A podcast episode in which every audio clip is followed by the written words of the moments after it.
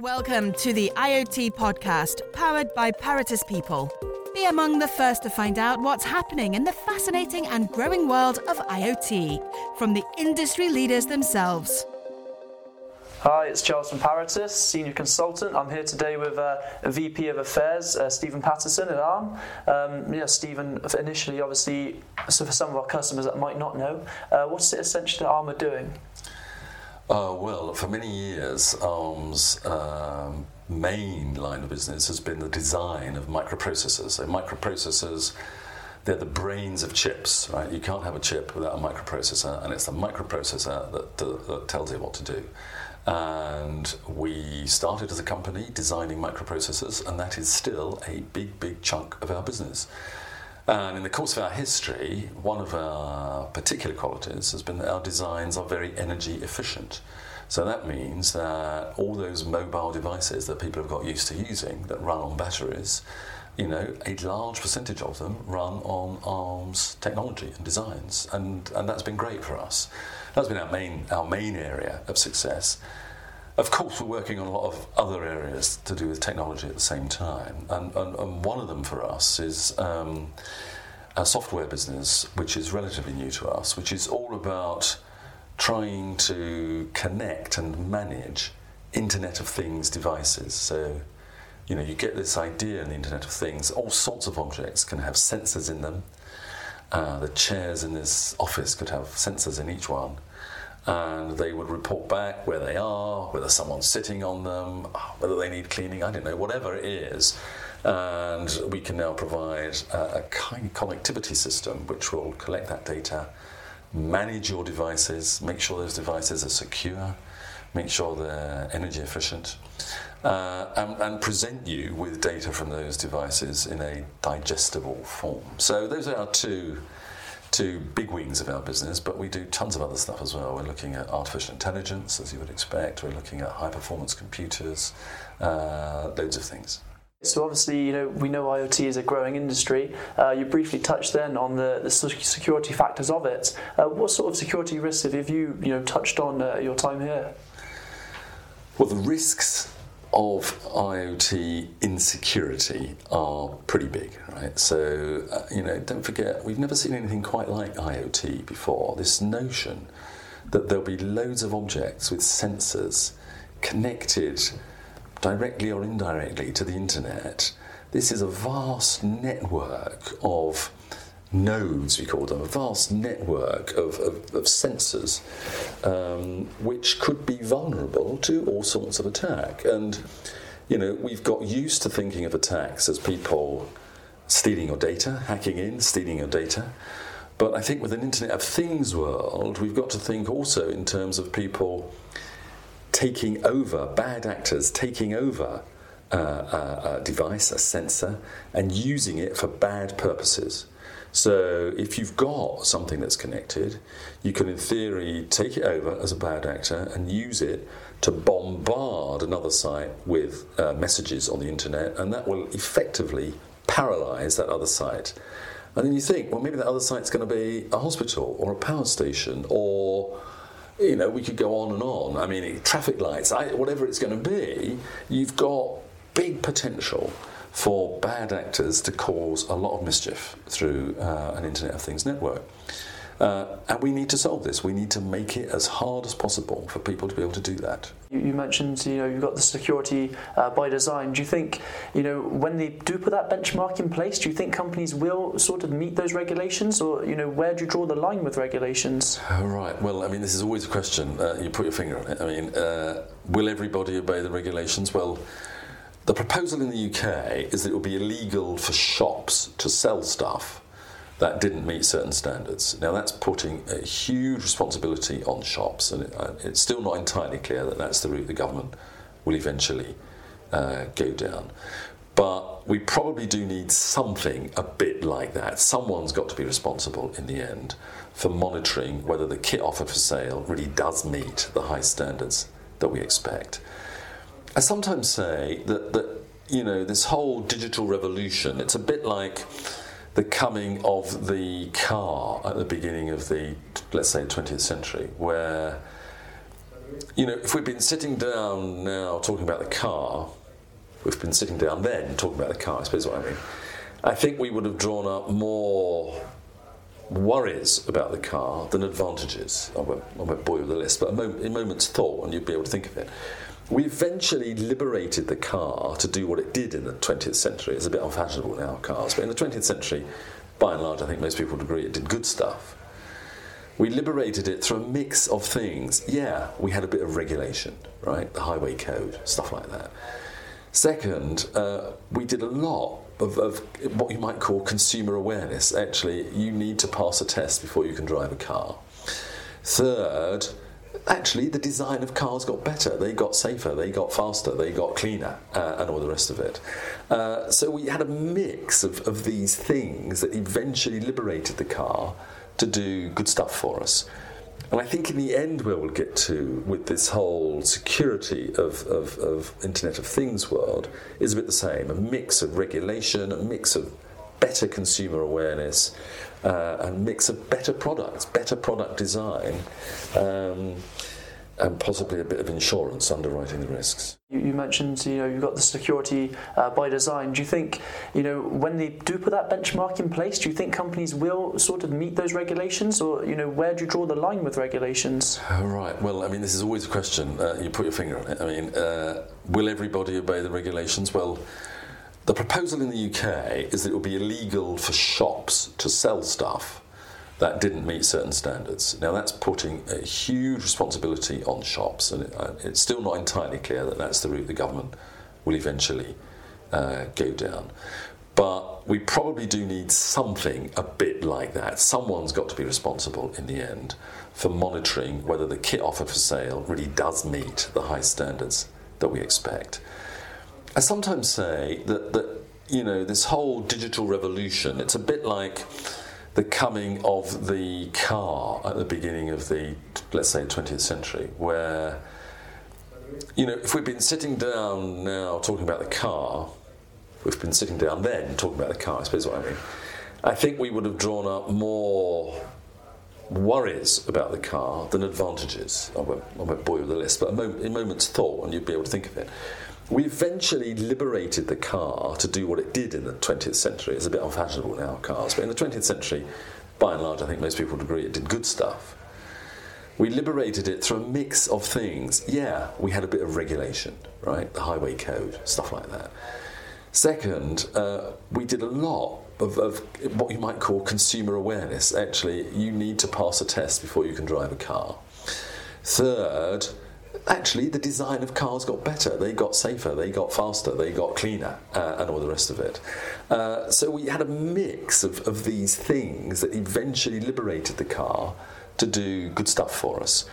And I think in the end, where we'll get to with this whole security of, of, of Internet of Things world is a bit the same a mix of regulation, a mix of better consumer awareness, uh, and mix of better products, better product design. Um, and possibly a bit of insurance underwriting the risks. I've seen medtech, you know, it's limiting the all sorts of analysing the problem before it happens, you know, similar to some of the other industries, even monitoring movements around the house. But I think then incorporating IoT into medtech is a, is a huge problem when it's coming down to people's personal details. Um, so these number of yeah, devices. You're absolutely right, and and and of course uh, the whole data protection angle needs to be very carefully thought through. I think, you know, you, again, the technology can help you a bit. There's, there's two issues here. The technology can help you with some of it.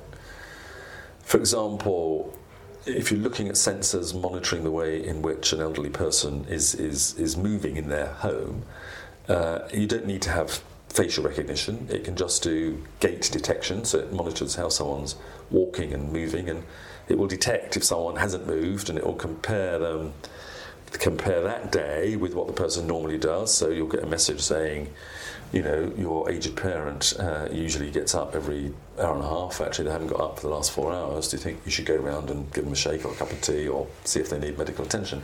And, and that can be done without really um, infringing personal data through through facial recognition. There are other data implications of all of that. So the technology, I think, can help a bit alleviate some of the concerns about data protection.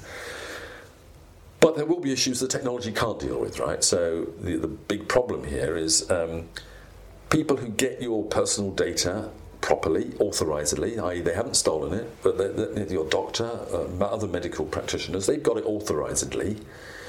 How can you make sure they only do with it things you're happy for them to do with it? And that's not yet an issue that technology can solve. That's an issue that regulation has to solve, and regulation has to be pretty tight around the use of personal data. We already in Europe we already have pretty tight regulation through the GDPR, which which the British government's going to has copied into UK national law. But that, and that is an area that, that needs to be worked out very carefully because it comes back to the point about security. If people don't trust the way their data is used, none of this is going to take off. And I suppose uh, in sort of tailoring it then back to uh, the domestic as well, because obviously it, it's really the sort of domestic buyers, we need to really invest their money into this in order for the products to grow and, and the interest to be there. But yeah, I, I, I, think you're absolutely right, of course. I mean, you know, but it's not, it may not be impossible. I mean, take electricity, right? We all buy electrical equipment, and no one now, as a consumer, needs to go through a checklist of, you know, is it fused? Have you wired it up properly? Is this connected to that? You take it home, you plug it in. If it doesn't work, there's a number to call, and you go back and you say, this doesn't work. Uh, we, by and large, we've developed a framework for electrical goods, and actually, cars are the same. You don't buy a car now, very few people are actually going to crawl over its safety manual and, and, work out how safe it is. You, you kind of, as a consumer, you take for granted that there's a basic level of safety and security in these products, and you trust the manu- combination of the manufacturers and the regulators to deliver that. And that's where we need to get to with the Internet of Things world. Yeah. So you know, you said that you know there is certain sort of frameworks as such that ARM will take. Uh, what sort of impact do they have directly then into the industry? You know, what measures what measures do you take, or is there any you know projects you're working on then? Well, there are there are many many companies who use ARM technology, uh, and we regard them as part of our ecosystem. We, we we refer to them as our partners, and we work with them. It's not simply a business where we sell you a design and say thanks very much. You know, come back when you want another one. We we work quite closely with them, uh, and so we feel that that we can use that relationship uh, to try and mobilise the sector as a whole behind the things I talked about, behind making sure the sector does proper security threat assessments and tries to build in proper security practices and designs right from the start. So some of it we'll do by mobilising our, our community. Uh, and then I think it's, it's a bit of a snowball effect, right? If we can mobilise some people in our community, it, uh, as the snowball rolls on the ground, it picks up more and more snow. Yeah, there might always be a few flakes left on the ground, but at the end of the day, they'll melt, and you have a great big snowball of companies that have, in a sense, decided that the way in which they can best preserve their business and develop the sector is by, by designing stuff that's as secure as possible. And I suppose uh, in sort of tailoring it then back to uh, the domestic as well, because obviously it, it's really the sort of domestic buyers, we need to really invest their money into this in order for the products to grow and, and the interest to be there. But yeah, I, I, think you're absolutely right, of course. I mean, you know, but it's not it may not be impossible. I mean, take electricity, right? We all buy electrical equipment, and no one now, as a consumer, needs to go through a checklist of, you know, is it fused? Have you wired it up properly? Is this connected to that? You take it home, you plug it in. If it doesn't work, there's a number to call, and you go back and you say, this doesn't work. Uh, we, by and large, we've developed a framework for electrical goods, and actually, cars are the same. You don't buy a car now, very few people are actually going to crawl over its safety manual and, and, work out how safe it is. You, you kind of, as a consumer, you take for granted that there's a basic level of safety and security in these products, and you trust the manu- combination of the manufacturers and the regulators to deliver that. And that's where we need to get to with the Internet of Things world. Yeah. So you know, you said that you know there is certain sort of frameworks as such that ARM will take. Uh, what sort of impact do they have directly then into the industry? You know, what measures what measures do you take, or is there any you know projects you're working on then? Well, there are there are many many companies who use ARM technology, uh, and we regard them as part of our ecosystem. We, we, we refer to them as our partners.